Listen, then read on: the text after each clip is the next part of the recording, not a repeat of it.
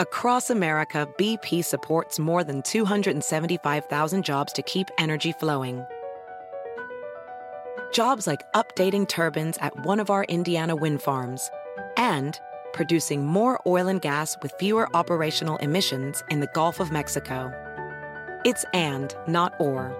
See what doing both means for energy nationwide at bp.com slash investing in America.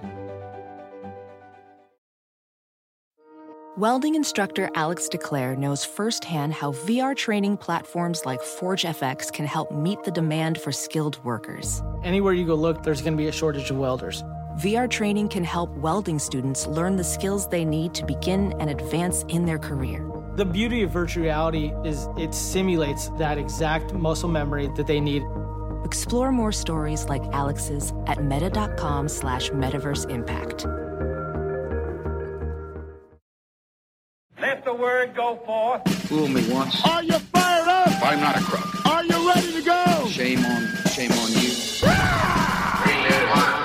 It's Abe Lincoln's Top Hat, hosted by Ben Kissel. Fool me, we can't get fooled again. Um, all right, good to go, Marcus? Good to go. Welcome to the show, everyone. I'm Ben Kissel, as always, joined by Marcus Parks. Today's guest is Luiso Gola. He is the host of the South African Daily Show, uh, Late Night News. Thanks so much for being here, Luiso. Uh, thank you for having me. Uh, so where did the we were just talking about what's the name of this band die ant antwoord The antwoord. The antwoord. The, the, the word antwoord means answer in Afrikaans. oh so it's the answer The answer, yeah. The antwoord. And you're good for... friend- Die is the antwoord. Well, I'm, I'm mates with him. I know him because I used to r- rap as well. oh okay And he used to rhyme in the... When I was in high school, he was rhyming. And he had this group called Max Normal, uh, Waddy Jones. I don't know. He calls himself Ninja now.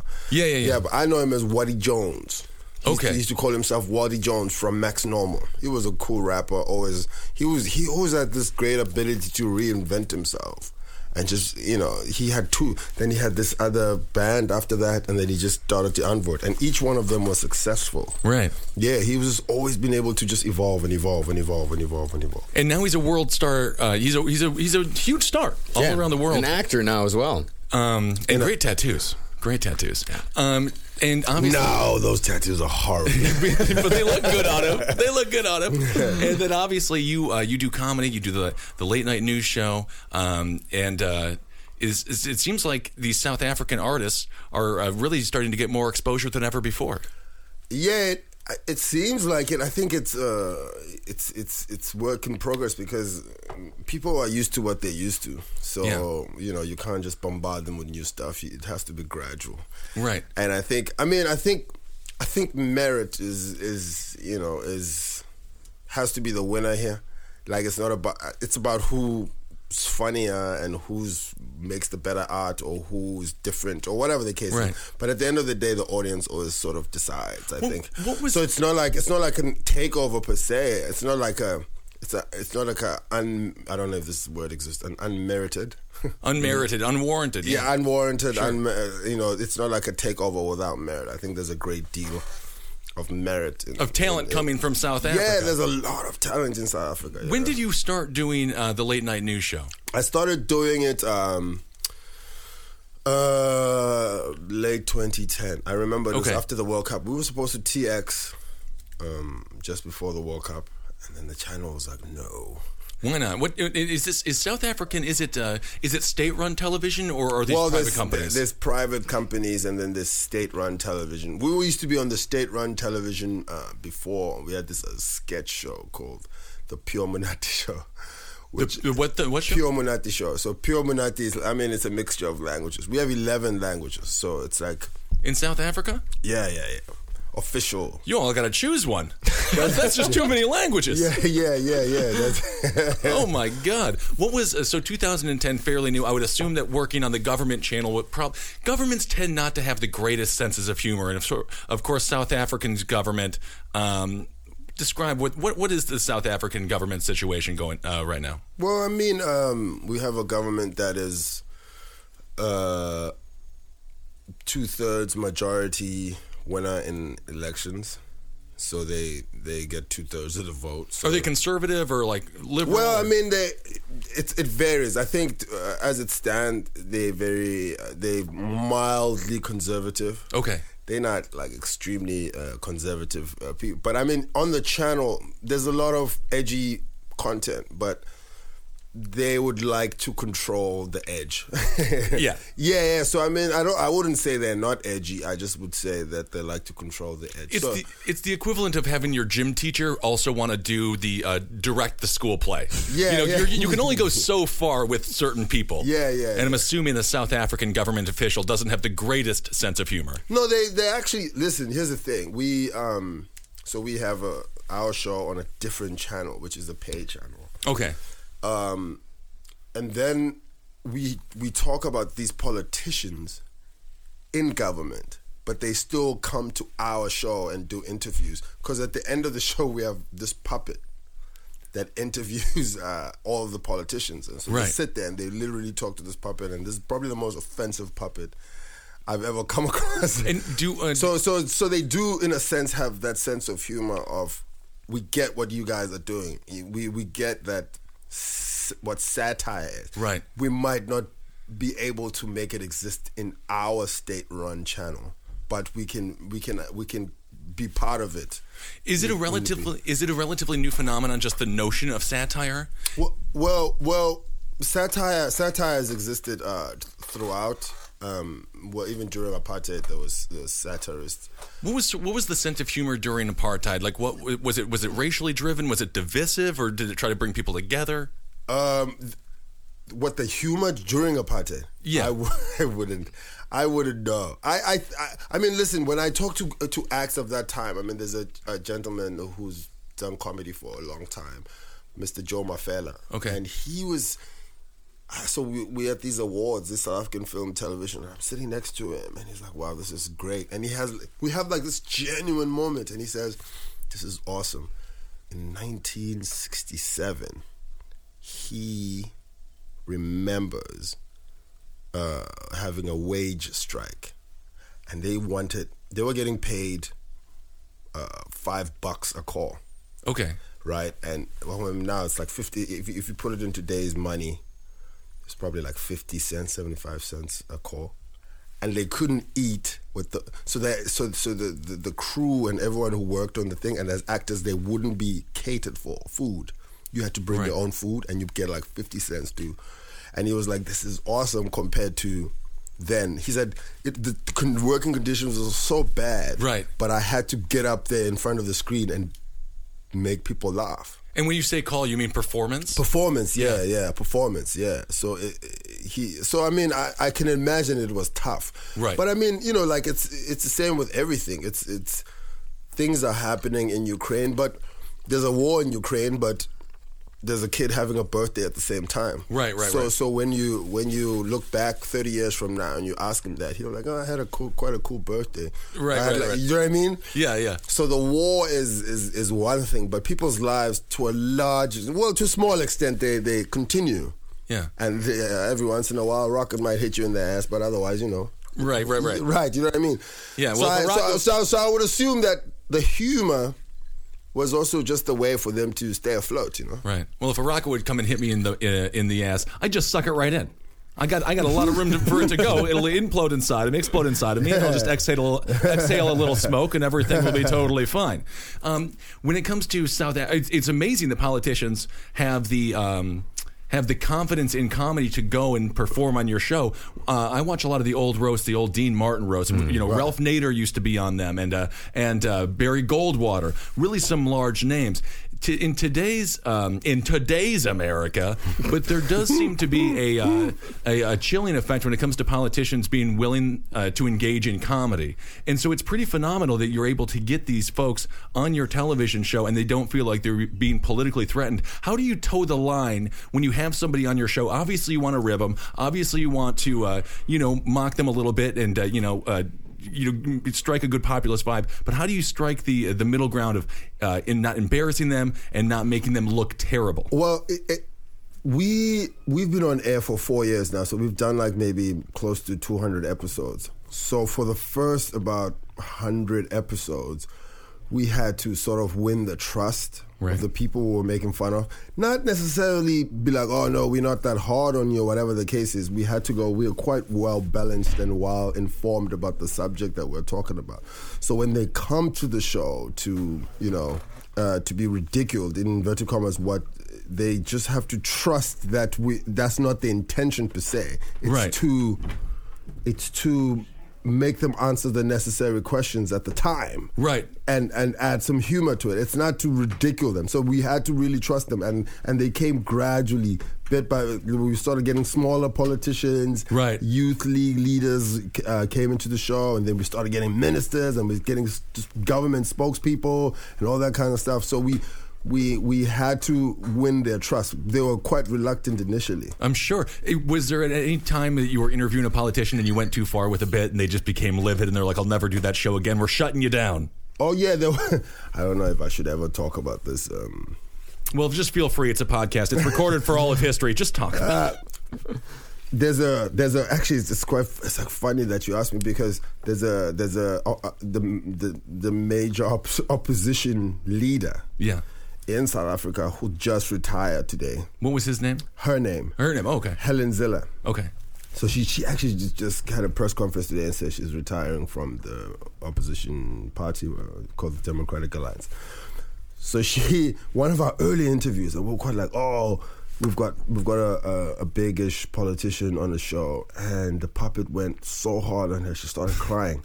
the puppet went so hard on her, she started crying. yeah, yeah. So Only in comedy and So- bizarre so- so- porno uh, worlds Yes. does that uh, does that sentence exist. So, so what happened was, what happened was, because we're at that stage where we were trying to win over politicians, you have to sign off on it. Okay. And she didn't sign off. Oh, So she was like, nah, I'll do this interview again. I can't. She, I don't know what she was going through. Maybe she, I mean, I don't think it was a puppet. I mean, she's de- she's dealt with um, harder Right. issues in, in politics.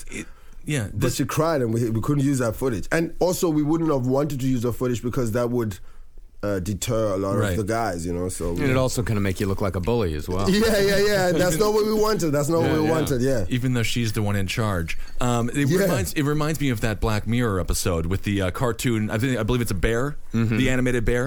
I- Is, that sort of what the this? Have you ever seen the uh, the BBC show uh, Black Mirror? No, no. You've got to check it out. So with the uh, with the puppet, um, it's Oh. Can I sort tell of- you a crazy story about the puppet? of course.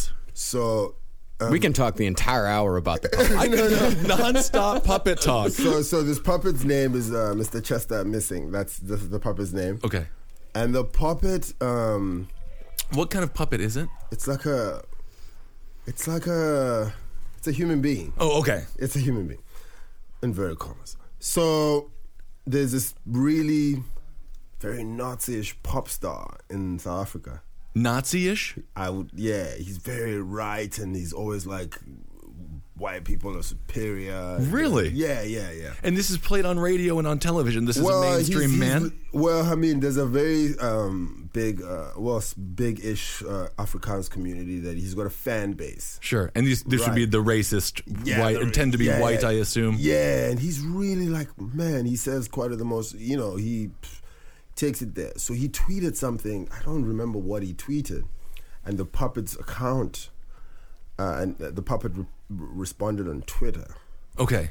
And then what happened was the right wing dude uh, got a gagging order from the court Okay. to get the puppet to stop tweeting. He gag, he put a gag order on I- the puppet. I does he promise- know there's a human being attached to the puppet or does he think the puppet's real?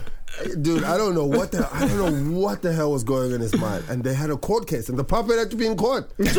What, literally the puppet? Had to be in court. You gotta look up the story. You Yes, gotta look up bro, the story. what's that, It's what's the this, name of the pop star? Uh, Steve Hoffmeyer. Um, okay, so the puppet is in court and the man's just holding it on his hand. And did the puppet have to go testify? Yes. Did he testify as the puppet? No way. No, no, no, Okay. no. It wasn't that extreme, but it, you know, because the person who was tweeting behind the puppet's uh, account was. Um, it was it was a funny thing. It was like, but um, Right. but but uh, Steve Hoffmeyer lost the, the court case.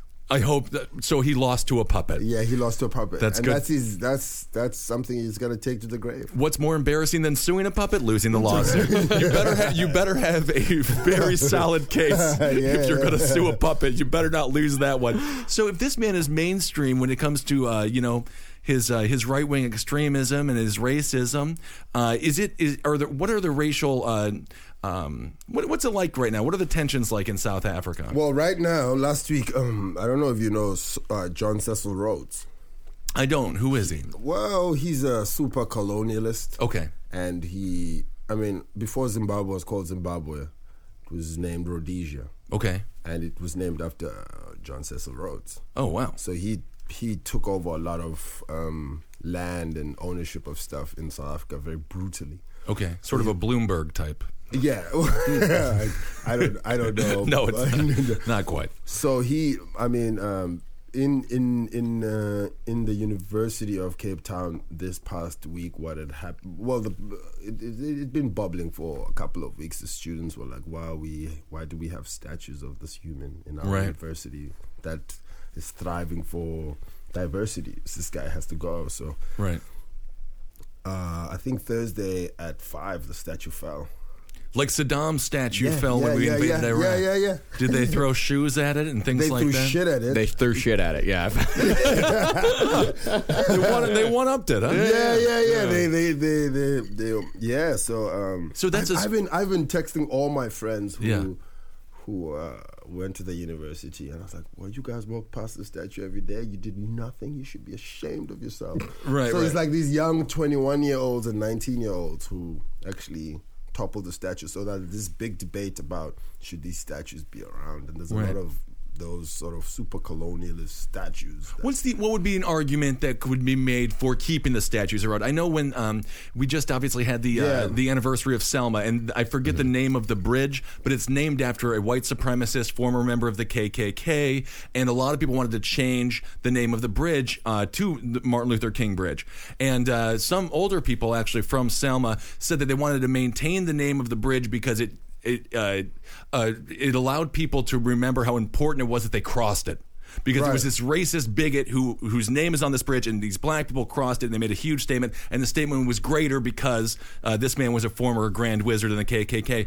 Is there a um, is there any sort of rationale for keeping these statues around to uh, remember the racist past, or is it just is it still in the point of just total transition? I I I'm half and half. I'm half and half. Yeah. I'm my one foot is in is- is in that um, space of there's a great deal of importance in in remembering, and maybe a statue will remind uh, rem, remind us more than you know. I don't know, maybe a history book, or whatever the case is. But I also Right. think like in a university, I think there's a lot of uh, like uh, in this particular case, it's John Cecil Rhodes. The kids in the university are thriving for I don't know diversion. This because because the the, the institution itself is still colonial Okay, right? So they like, I come from a rural part of the world, right, and I get here and I feel out of place, and but it's still my own country. So I think that the removal of S- John Cecil Rhodes is a step towards reaching that point of diversity. right. Do you know what I mean? I Yeah. think I think in, in, in I think I think I mean I think because you, you must remember this particular statue is at the university Right.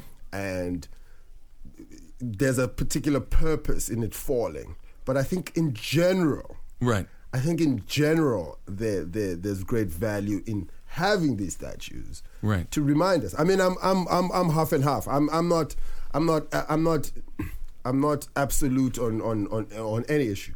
I'm not absolute on any issue. I'm, Well, that's why you do I'm- comedy because you're yeah. smart enough to see both sides. Yeah, um, well, I, I, I don't also like to be uh, smart. Yeah, smart is also relative. I do dumb. Sh- I do a lot of dumb shit that will cancel every smart shit I've ever seen in my life. What was one of the What was one of the dumber uh, sketches you ever did on the late night news? We did. Oh, we- well, I'll- I'll tell you about a sketch that got us a lot of flack. We did a whole thing about Jesus coming back. Did he? Why am I still here? You missed it. Oh, I did. Oh, damn it! I'm watching the wrong programs. no, but Je- uh, so Jesus uh, comes back and is, but at the end, Black Jesus, white Jesus. Uh, I think it was a mixed Jesus. Oh, it was you- a mixed Jesus, but no, we- I know. on. No, actually, it was a, no, no, no, no. It was a Mex- white Jesus. It was a white Mexican Jesus. Je- white Jesus? Funny enough, and at the end, it turns out to be Mexican. Oh, okay. and that was the Jesus. gag. Yeah, yeah. So then people are like, "What the fuck?" Well, I mean, I, that was one thing. I, I think now we get away with uh, so much more than we did before. What was something that you get away with now that while you're doing it, you knew that this would never pass 10, 5, whatever years ago? Um, calling the president an idiot. That was huge. That's a, that's because I mean in America we've been doing that for many years. We've had Decades. Yeah. Centuries. whatever. That's like the national pastime is calling the uh, Yeah, yeah. the president the idiot. What would happen previously if you called the I president? don't an think idiot? so. I don't think you anything would happen. I think that people would also just be like, "Well, you can't do that." So the people would be upset on behalf yeah, of the yeah, president. yeah, yeah, yeah. As opposed, I don't think the president would be upset. I think, I think he'd be, you know, I think he'd be, I don't know. I think he'll just be like, "Ah, these kids are full of shit," whatever. Right. But I don't think he would um, be upset. But there will be people who would be on his behalf, and you know, w- wouldn't like it. But I I think for me, the the bigger thing is what's normal. You must remember, like it's like I always talk about American sport and versus every other sport in the world. Americans are socialized to consume high scoring sport Yes. right? So it's it's what you know. So when you watch football, Mm-hmm. you know what I mean. You go, ah, well, it's a draw, whatever the case is. You know, They that is- literally gave six points to one point. Yeah, That's yeah, what they yeah, did. yeah, You yeah, just- yeah, It should yeah. all be one. Yeah, yeah, So I, so, so, so it's it's what people are socialized to know, Right. and so for me, what's what's even more important is how uh, the kind of the kind of show and the kind of topics we talk about are changing the way people are socialized to see the people that represent them. Right. They just normal human beings who actually supposed to be serving you as opposed to people that you're afraid of all the time. And so, did, was there a huge? There was a large sort of a a, a fear factor of the government.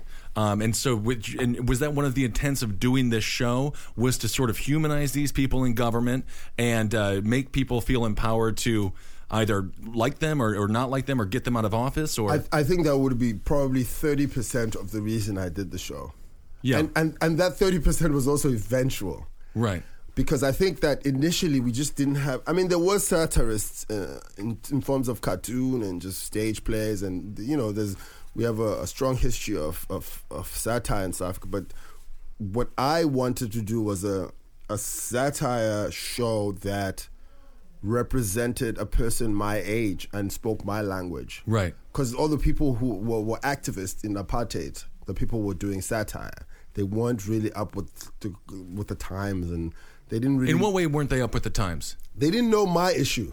and what is your issue My issue. Well, I mean,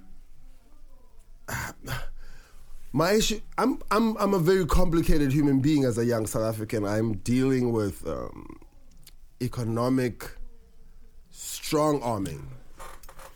You know what I mean? Yeah. Like, I, I, I'm trying to participate in the economy, and I'm, I, I'm, I'm, I'm, I'm, I'm.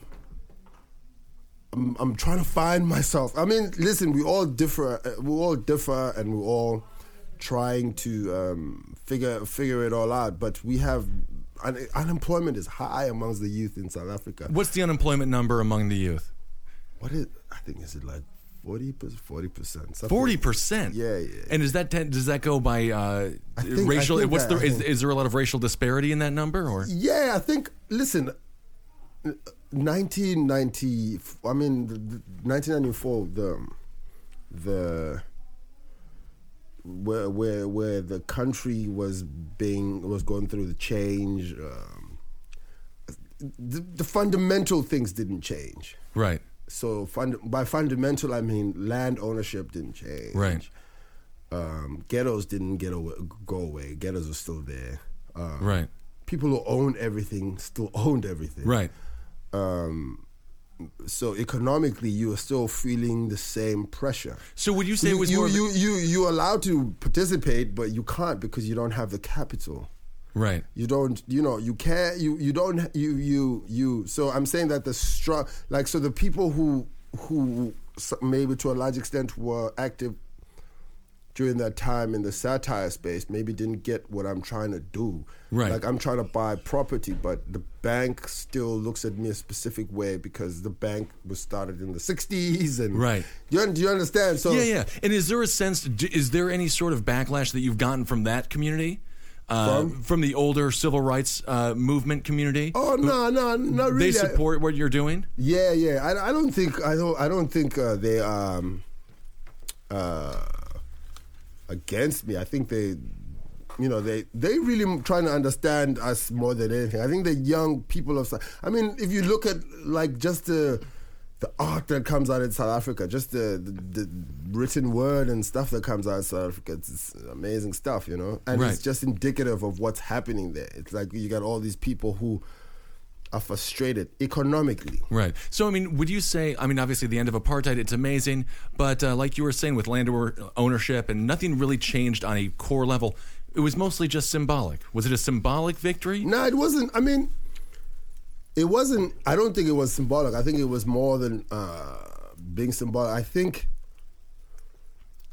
there were. Listen, if you if you have a situation where there's a war pending, Right. I think you know if you those guys took a really crappy deal. Who, who did who did the crappy Nelson deal? Mandela and the gang. They did. Why? it was a i mean you political pol, political without economic is is a bizarre not a bizarre it's a it's a it's you know business will always control the politics Right, so right. you want to be able to um the, the guys who have the most power Mm. Mm-hmm. Haven't changed. yeah Right. so so in in that sense but you were dealing with stubborn people as well Right. and if if the negotiations took a little bit longer, we could be dealing with a like a totally different South Africa. So now we have the opportunity, post all of that, Right. to deal with it amicably. So, do you think that Nelson Mandela, do you, did you, do you find him to be the success that he is touted to be? Yeah, Yeah. definitely. I I think it's yeah yeah yeah. I have I have absolutely zero bad to say about Nelson Mandela. Do you see any similarities as far as with Barack Obama? I mean, uh, racial tensions, you could argue, are sort of worse than ever because of camera phones uh, and because we're seeing all these cops do the terrible things uh, in neighborhoods we've never seen before. Um, do you would, do you see any similarities between Nelson Mandela's rise and Barack Obama, where the power structure hasn't really changed on um, on a lot of local levels and a lot of in uh, in the more powerful people of government levels and business and things? Yeah, but the, I mean those people are clingy people. They want they want clinging to their power. yeah, they clingy people to whatever they have. So for for me, uh, symbolically, what Nelson Mandela and Barack Obama stand for Right. is bigger than you. You, you do you understand what I mean? Yeah, yeah. It's like the first black pre- like. There's this bit about Chris Rock talking about there will never be a black. Pre- you, you know that. Of course, yeah. And I don't think in the slightest way he did not believe that. He Right. absolutely believed that. Or not, and then that was the sentiment around. Now, for that to change is bigger Yeah.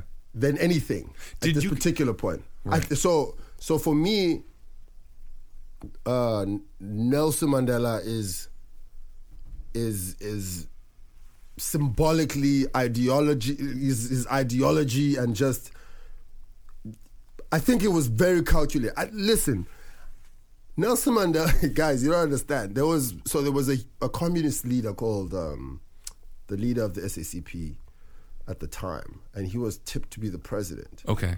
of South Africa, and he well, he, I don't know. I mean, the- the- the- things were still going to go to elections, all kind of stuff. But Yeah, but with, you know, but yeah. he was he was he was he he was the most popular out of all of them. And Right. His name was Chris Hani, and he was assassinated by right wings okay, in South Africa. The guy is still actually um, the guy who killed him is in jail and. He's doing, and he's got cancer now. So Sort of there's a Robert medical Kennedy priority. Yeah, so they shot, type so they shot him, situation, and th- I remember that day.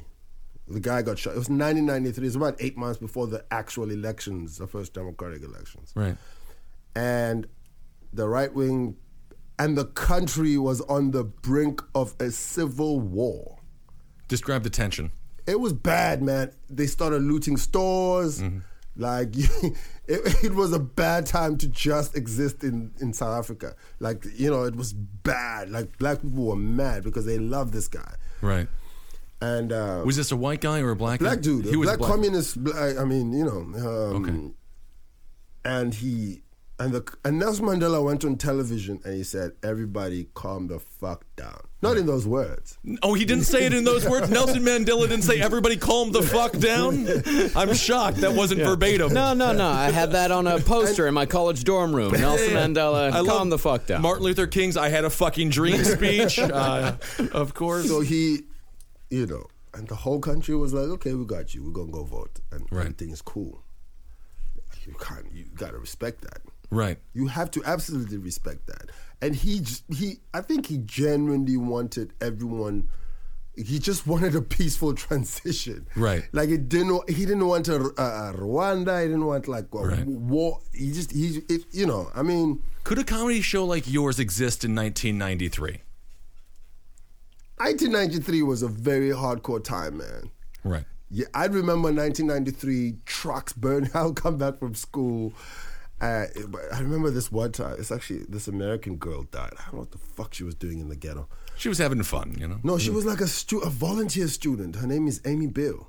Amy Bill. Yeah, so Okay. she was fucking, you know, she was in um she I actually saw her get killed. How uh, how did you? Uh, I see I what I, happened? I so what used to happen I li- when we lived in the ghetto what used to happen was that there was a time where they were like, well fuck it. Uh, we're gonna fucking take over everything that's government. So you, the, so anything, any corporation couldn't function in the ghetto because they would burn the trucks. Who's and- they? The people. Okay. The people were like, "Fuck it, we'll, we we we're revolting against the government. We're gonna make the state collapse. We're gonna make it dysfunctional. We're gonna make the country ungovernable." Right. But it used to happen in sp- in in s- you know like in, Small pockets. well, not sprockets, but it would be like, um, how can I? It would be happen one week and then it'll die out Sure. and it'll happen again. So it's unpredictable. Right. Sporadic. yeah. Yeah, f- that's the word. Sporadic. Everything used to happen very sporadically. So it's one time, uh, we chilling, and we, I mean, I must have been like s- eight, nine, eight, nine, uh, that age. Yeah, yeah. I was nine years old in ninety in ni- in, in ninety three. So the trucks would come, and then the older guys would come, raid the trucks, burn them. These are military trucks.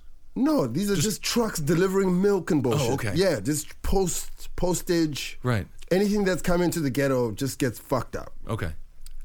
Cool. So they'll take these trucks and and there'll be boxes of milk and chocolate and we'll hand them out.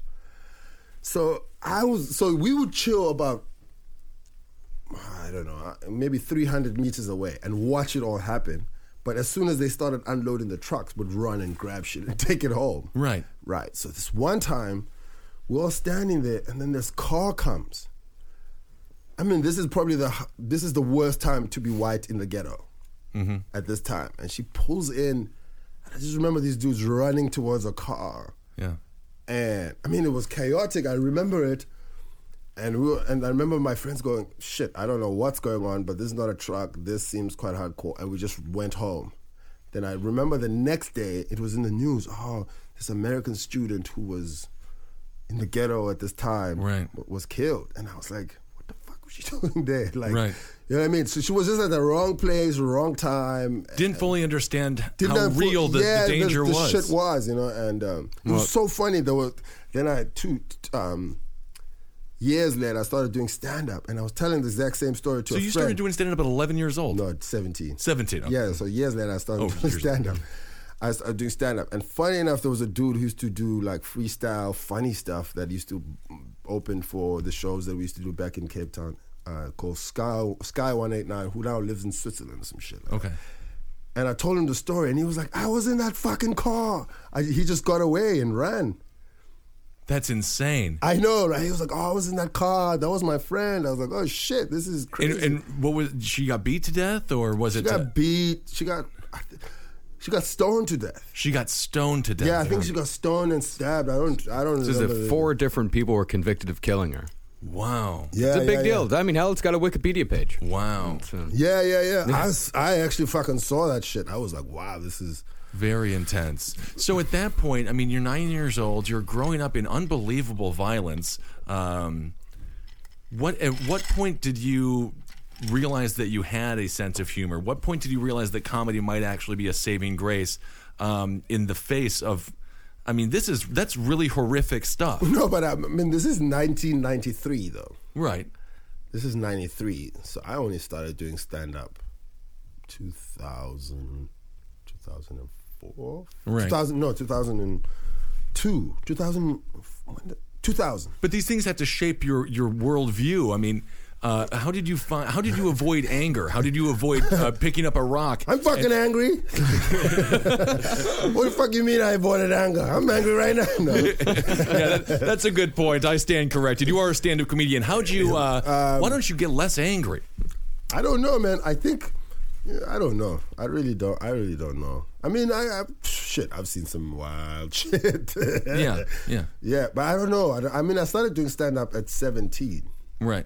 Were your parents happy with you when you did stand-up, or was it such a foreign notion? I know a lot of my uh, first-generation friends. I am uh, one myself. When you tell, when you, uh, my friend Cena, for example, who does a great show called The Brighter Side here on Cave Comedy Radio, uh, when he told his parents that he wanted to do comedy, they're from Iran, and uh, the concept was completely Yeah. un- unheard of, and then also they felt as if it was beneath the the name, you know, beneath the the uh, Gavni, Ga, uh, Gaznavi name to do stand up. It was considered like a, s- a person lesser than would do that. Yeah. Did you find uh, did you find that to be the sentiment, or did you kind of rise um, to, uh, d- or, or th- is the time now in South Africa a little bit more respectful of the uh, of the art of comedy? Yeah, I think now if you started doing stand up, uh, your parents. But I think a- at the time, at the time when I started doing stand up, it was in high school. So I was 17 and I was doing all these shows around town. I'd get home late. I even flunked the grade. Did your parents want to kill you? Ye- My mom wanted to kill me. I mean, my parents were separated at the time. Okay. So I was I was with, I was living with my mom, and she was just finding it hard to raise a dude who Yeah. was, you know, who had a deeper voice than her, taller than her. You're very didn't tall. Give a fuck, you know. She shouldn't be. That's a. Rel- if she had a deeper voice than you and she was taller than you, that would be a living nightmare for the woman. She'd be in a museum somewhere when she dies. so she so she so I mean I, I just I was I mean I was a I was a fucked up kid um, because of my my parents not to be being together like that separation thing. So Right, right. So for me, her- for her raising me, uh, it, it was a tough thing. So I I was a, I was a bad kid. What were some of the things that you do? I, used to. I skipped school. right. I, I I used to skip school, bunk school. I used to um, smoke a lot of weed. I mean, so far, no different from what me. Standard. Yeah, yeah. So far, we're very, very good Yeah, it's all- friends. oh, yeah, yeah. Yeah, uh, s- I- but I know the grades drastically dropped. Um, but I just I I used to play basketball uh, for for a university and a couple of people, and and people thought I was a great basketball uh, prospect. They wanted to train me. Right, they right, wanted right. To, like you can get a, a scholarship and go. Yeah, And I didn't give a fuck. I really didn't give a fuck. Right. The- So when I started doing stand up, I was able to go. I don't want to do basketball, but I've got something else. Right. I feel like I always. So I always. Kids always ask me. I mean, in South Africa, or so how do I convince my parent I'm doing this thing? And I think parents work with trust. That's it. They just go. I. Tr- if you've done dumb shit throughout your life, Right, right. They just don't trust you. Right. So you have to build trust. So they trust you to make a, a, a, a good. They'll guide you there and there, but they generally trust your decision making ability because you've proven it to them. So for me, I gradually started building her trust because I the last two years of high school I was doing stand up. My grades were getting better Okay. um, and I was doing stand up. So, and I told her, fuck, she said, you gotta choose. So she gave me like, I, I'm giving you a month to choose. Do you wanna play basketball? Because basketball was taking a lot, a lot of my time with the training and Right. the games and the traveling to games and all that kind of stuff. And I had to work out. And I was like, uh, actually, I'm going to quit basketball. I'm going to focus on stand up, and I'm going to, you know, go back to school and just. And then she's like, okay, well, that's a good deal. Let's go. Oh, okay. And so I think she still just thought of it as a curricular, extracurricular Right. activity until I won a competition. She was like, oh shit, okay, this is slightly serious. And then my final year in high school, she was trying to get me to go to university. Uh, she was she would come, she would come with all these application forms. You gotta go to this university, go to this school, do this, and I would not give a shit. And, but I would pretend sometimes, oh, I went to the interview, it went really bad. I didn't fucking go. I didn't even submit the thing. You know what I mean? Right, right, right. Um, and then my final year in high school, the last exam I wrote, I don't know how you guys do it here, but we write exams and then you have your last exam and you sort of go cool and you're done with high school and they send you the results like a month later. I actually like that. We have a terrible system in this country right now. It's basically just filling in circle bubbles, and it's all multiple uh, answer, multiple choice, and it's just one. No one, people don't learn in this country any longer. I actually really enjoy that Yeah, strategy. so we of write so writing we the write letter. these Yeah. exams which are quite intense. Um, Right. And then uh, when I wrote my last one, I went to my mom. I said, "Hey, I'm moving out the house. I'm going to Joburg. I'm going to be a comic." She, it was quite a thing, you know. I mean, I was 19 at the time, and Right. I was just like, "Fuck it, I'm I'm out." She was not happy with this decision. She wasn't entirely unhappy. It sounds like she might have been. No, I, I think she was happy that I'm out of home. Right. But she was worried because I'm in this new city of Johannesburg. that's- Did uh, did you come from a place where most people sort of stayed where they were? Uh, were you one of the few people to get out? I was one of the well. Uh, there, there were some comics who were at university at the time that I was hanging out with Kakiso and Tsepo and David Cow, and they would they had already left from Cape Town and they were living in Joburg. So Yeah, I saw them as like, okay, cool, you can do it. yeah, I Yeah. could, you know, I mean, and also just a small support structure, Right. That of, like, if, if if you die on stage, you could share it with someone, you Right, what I right, mean? Like right, that right. kind of shit. And but for the most part, a lot of dudes stayed in Cape Town, Right. First of all, Cape Town is one of the most beautiful cities you will ever go to in your life, like just scenically and Yeah. just the women are hot, the restaurants are the good, the weather's fantastic. If you go there in the summer, in the winter, I mean, in the winter it's quite windy, it's horrible Yeah, but it's a good place. It's hard for you to move out. Right. It's really hard. But um, why, I was like, fuck, fuck it all. I've spent my whole life here. The, I hate the beach. I hate. I really hate the beach. I I'm not a beach guy. really- I don't. Yeah, yeah, yeah. I really hate the beach. You're in the right. You're in right company. You the sand. They oversell the beach. I agree, They the beach- really oversell the beach. Pave the That's all. damn thing. Every time I'm sitting there on a beach, it's covered in sand. It's not done yet. Somebody get over here, get a construction crew over here, and pave this fucking thing. You know what I mean? Yeah. So I hated the beach. Uh, I, I was gonna miss my friends, but I was like, "Fuck, you guys are two hours away uh, flying." I went to Johannesburg and I started a career. Right, and that was And, and, 2000. I, and, and and my mom gradually listen. At some point, I was like, I think like you just you just send like a big check home, Right. And you go fuck it here. She she she'll be oh I need and then you're like ah there. yeah. A check will. No one will ever say no to a check. Right, and and I mean, so what? I I don't think it was. I thought even when I was sending checks, it was still like go to Vine University, and I Right. for some crazy reason at some point just to shut her the fuck up, I wanted to. I I took a year at the university, What did you go for when you went to? uh, Uh, economics, okay. and I remember when I dropped out, I was in Hong Kong. uh, with a friend of mine who actually lives in New York now, uh, Simon, and we were in this hill and we were smoking a blunt, Yeah. and, I was like, uh, and I had an assignment, and the assignment was due the next day, and I was like, actually, I don't give a fuck Right. about this assignment. So I s- e- emailed my lecturer. I'm not going to handle this assignment. I quit. Fuck it. And I was done with university. I mean, I'd been in school for like six months or some shit. And thank I God you did hated it. thank God you did. Now you're obviously you're very very successful uh, Mild, worldwide. yeah, well, yeah, yeah. okay. Um, and- but as, as- but specifically in South Africa, obviously, is there any resentment? Have you heard any resentment uh, stories from the people that you grew up with? Was there people? Are you? Um, well, okay, that's a little bit of a negative people. I'm sure some people resent you, but then also obviously. Uh, on the uh, inverse of that, people must look up to you and uh, like these friends of yours that moved out earlier, who gave you inspiration to move on. I would assume that you're uh, getting a whole generation of people who look at you as an example of what they can be, similar to how you looked at, you know, Nelson Mandela. Uh, wow. What's the? Do you feel? Do you feel the significance of how important your uh, your uh, you know comedy uh, sensibilities are?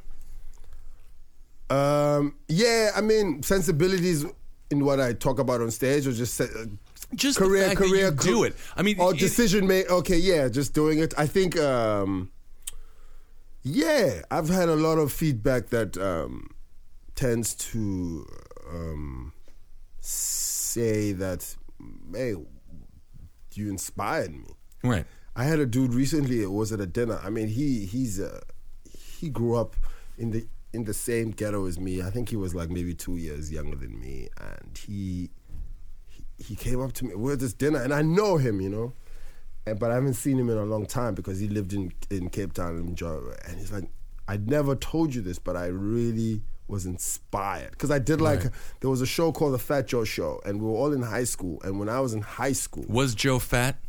he was no, his lips were though. Oh, okay, good.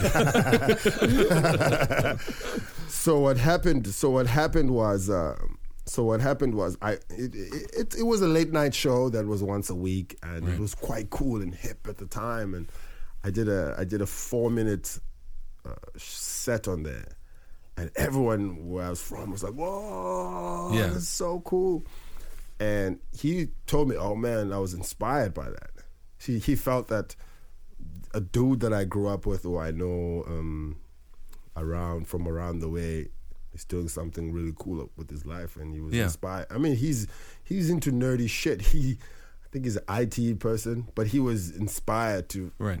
to fucking take on the challenge, you know? And what, what would be one of the main motivations that you have uh, for doing the show? What if you could have any outcome from the show? Let's just say it gets, you know, picked up for another thirty years, another ten years. I know you just got 15 new episodes coming up.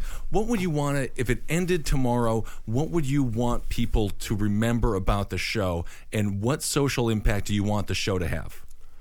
and not the show specifically, yourself. I just want I just want uh, people to remember the show and me for. I like to think in the in the the stuff that I do. I'd like to think that I'm pushing boundaries, Right. Even with subject matter and and and so because we come from a history of you can't say that Right. you're gonna get detained. They're gonna, you know. Right. I'd like to be remembered as the human being who came out post our history. I mean, granted, it was 20 years after, but was able to deconstruct how people consumed politics. Right. Do you have any fear of the time you say would you know fear of people being detained? Do you have any fear of your Nah, country man. going back to that eventually? Nah, nah, Backsliding. nah, nah. I don't. I don't have any fear of that at all. I think. I mean, I think uh, as a democratic society, we're functioning. I mean, we're going through um, a lot of teething, Right. Right. teething as a country. I mean, it's What are some of the, what are some of the um, growing pains of becoming a uh, a democracy? um, well, democracy is. First of all, I do think. Um, I mean, just the notion of voting has to be foreign. You know, Right. like I mean, the idea of going and casting a ballot for Right, somebody right, that right. must have been strange to people Right. uh, the first time they did it. You know, Right. Well, yeah, but I think that I think that uh, I think that um, um, democracy is theory. So how do you then implement all these um, these things that Real come with people, the democracy? right. Yeah, like how do you how do you then become pragmatic after Right. it's all written on paper? So how do you then make sure everyone has a fair trial? How do you get them on board with the how do you- idea? yeah, how do you get everyone on board with the idea, and how do you make sure you know, like, how do you make sure everyone's got? be- Okay, fair enough. We've got um, r- right to life. How do you protect that? So we we we need to get more pragmatic about we what we stand for, you know. So that's that's the teething. That's that's that's you know that every every every everybody goes through those things. Do you feel like it's an informed public overall? I mean, obviously, your show, that's definitely what the intention of it is to. The many people get their no, uh, news solely from the Daily Show and the uh, Colbert Report. Rest in peace. Um, and for Is better Colbert or for worse, report finished? yeah, it's done. It's the nightly show now, but we don't discuss that. Um, uh, Oh shit! I'm I'm at that at that party on Friday. Yeah, yeah, yeah. I met, I met someone who writes for the us. head writer. you met the head writer. Yeah. Was it her? Yeah, You- yeah, Was yeah. that her you were talking about earlier? no, no. I wish it was. Oh, Hmm. Very, very attractive gal. Um, and very smart. Extremely. Yes. Um, Extremely. um, but uh, obviously, uh, you're you're there to inform. Do you find yourself to be almost a more credible news source than a lot of the state-run, uh, you know, news I- sites and things like that? Yeah, but I don't like that because Right, it's- I, I talk about the news and I think people should be aware of what's happening in the news. I, I make fun of what's happening in the news. I point out the ironies and I, I, I. I poke fun at people who make the blunders. I don't. I don't want people to use me as the news source because Right. because I think people has should watch a fair amount of news, Right. And because every news agency has a particular agenda. Now the agenda might not be malicious, but it's an agenda nonetheless. Right. So you gotta watch one story from two different, or at least two different angles. And it's amazing how different that story. Can yeah, be. yeah, they can be. So with with me and the news, I just go, oh man, that that is a very you know very NATO agenda or Right, right, this is a right. very- you know, so As far as freedom of, uh, you know, obviously you have freedom of speech, uh, new democracy. As far as freedom of sp- uh, press goes, do you think that it is possible for the general public to be informed, or is everything too jaded and too biased for people to really get a good grasp of what's actually happening? Well, you have to be um, proactive even in consuming the news. Right. You can't just sit there and take it. You have to go, okay, cool, they talking about I mean, what happened to the what happened to the oil leakage that was happening in the ocean just a couple of years ago? I turned the channel off. It ended. yeah. I just turned off. I That's- just turned off you CNN. understand What the I'm whole- saying? yeah. So, so I, I think people need to. You read on the story, and you have a bit of reluctance. Read up more on the story. I mean, we have this amazing thing called the internet that Right. that allows us to, you know. Uh, um, venture in and and see things and question things it's And- just so easy to do. It's so easy to I find know. answers now. Yeah. I know. So, so I think consuming the news is is is that you just you you, you have to. It's it's it's it's it's more pro. You have to be more proactive. Unless as well you you happy with the agenda of whatever the newspaper is is feeding, but I think people just need to read up on the things that are being said in the in the press, Right. Because you'll find that it's blatant bullshit sometimes. Right. From an outside perspective, what's the South African view of America and Americans? Um, Netflix. so it's all House of Cards, and uh, that's the only show I've watched. In a while. Um, I think. Um, I think you guys have some really dodgy foreign policies. And um, listen, here's the thing as well, because um, Americans, you guys have a very, you have a very like like communism, you know. well, in, in in the fact that we want to spread our ideology, we want to spread democracy. Yeah, yeah, it's, e- yeah, it's yeah. evangelical. Yeah, in a way. so so I mean, I spoke about democracy earlier. In the same breath, I think democracy is overrated. and why do you say that? I mean, okay, I'll, I'll give you I'll give you a case. Libya. Libya is better off With yeah. with the fucking dictator at the moment. Oh, Well, so is Iraq. I think so. I think as well. Our friend Saman or Bobby disagrees with the with the. Uh, Do you understand Saddam what I point, mean? I'm but- like, uh, yo, okay, um, okay, cool. Uh, uh, the dictator was. Do- I mean, What is it about Libya that makes Libya unique to being um, positively governed by by a dictator? I mean, Gaddafi was a nightmare. He did a lot of terrible things to a lot of people, and uh, you know, there's there's a reason he got you know sodomized with a knife and shot with his own golden gun, and that was the conclusion to his life. But what was one of the reasons? Do you think that a place like Libya was able um, was more suitable for somebody like a dictator no, it's not or a about system like that? It's not about that. It's about here's the thing. You're trying to get to an end goal. There's an end goal. So the end goal is one. The end goal might be we want zero unemployment. Right. Right? So if a person does that through dictatorship, we gotta accept that. You, you understand? We can't go, we're a democratic country, but the unemployment is 80%. So then, you know what I mean? The, the democracy is not functioning, it's not working. It's like sometimes you watch the news and you go, how stupid do you think? First of all, here's the thing no one has access to North Korea. Breaking news.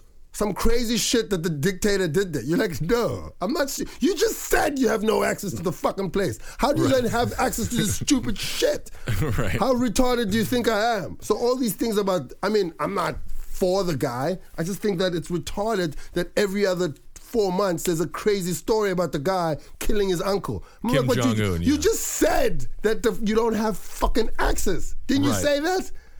It's stupid. So for So me- there's a hypocrisy there. That there's you a see, yeah. hypocrisy and there's just like there's the because I believe constructs can be deconstructed. So democracy is a construct. It's not an absolute. It's Right. not fucking. It's it's it's a it's a it's a construct. It's a it's an idea. And certainly right. we've- Sometimes yeah. I, and the idea can only function in pers- in specific contexts. Right. You know what I mean? So in some context, the idea doesn't function. So people fucking deal in absolutes. People go, democracy is the only way to do things. And you're like, well, not in this particular case, given the circumstances, Like a Libya. I say. Yeah. No, I mean it's a good point. Obviously, democracy doesn't necessarily work, um, and you know South Africa going through the transition, it's difficult to. Um, you know, it, it, it is a full. I mean, obviously, we're no longer in a democracy. It's an oligarchy. It's a, and a, uh, you know, we all know this. An oligarchy with a little bit of theocracy mixed in. A little, little theocracy in there. A little, Um, little sprinkle. yeah, we're kind of we're kind of doomed on that on that front. Um, but what would be the perfect government eh, for you right now in South Africa? Are you guys are you guys as you toil with new democracy, you can still mold it because it's still in the kiln, or you know, Right. it's not quite in the kiln. You're, you're st- you have it on you have it on the spinning wheel. You know, you have the clay and you can play with it. What transitions would you like to see be made to the government? And you have enough power now with your show, with your celebrity, to actually really make some social change. What would be one issue in South Africa that you would like to see changed? Ah man, I, I there's there's there's a lot of issues. I I personally um, um, wouldn't like to entirely get involved in in in politics. I think my role Right. as a satirist um, is to make people think about the issues. So you would never think about running for political office yourself. That's what I'm. Yeah, Right. that's where I was gonna go. So I mean, the question that you then pose, um, to a certain extent, implements uh, uh, implies that uh, I have to, um, you know, this there's an issue that I feel passionately Right. about at the time. I feel passionately about a lot of issues, and I feel passionately about.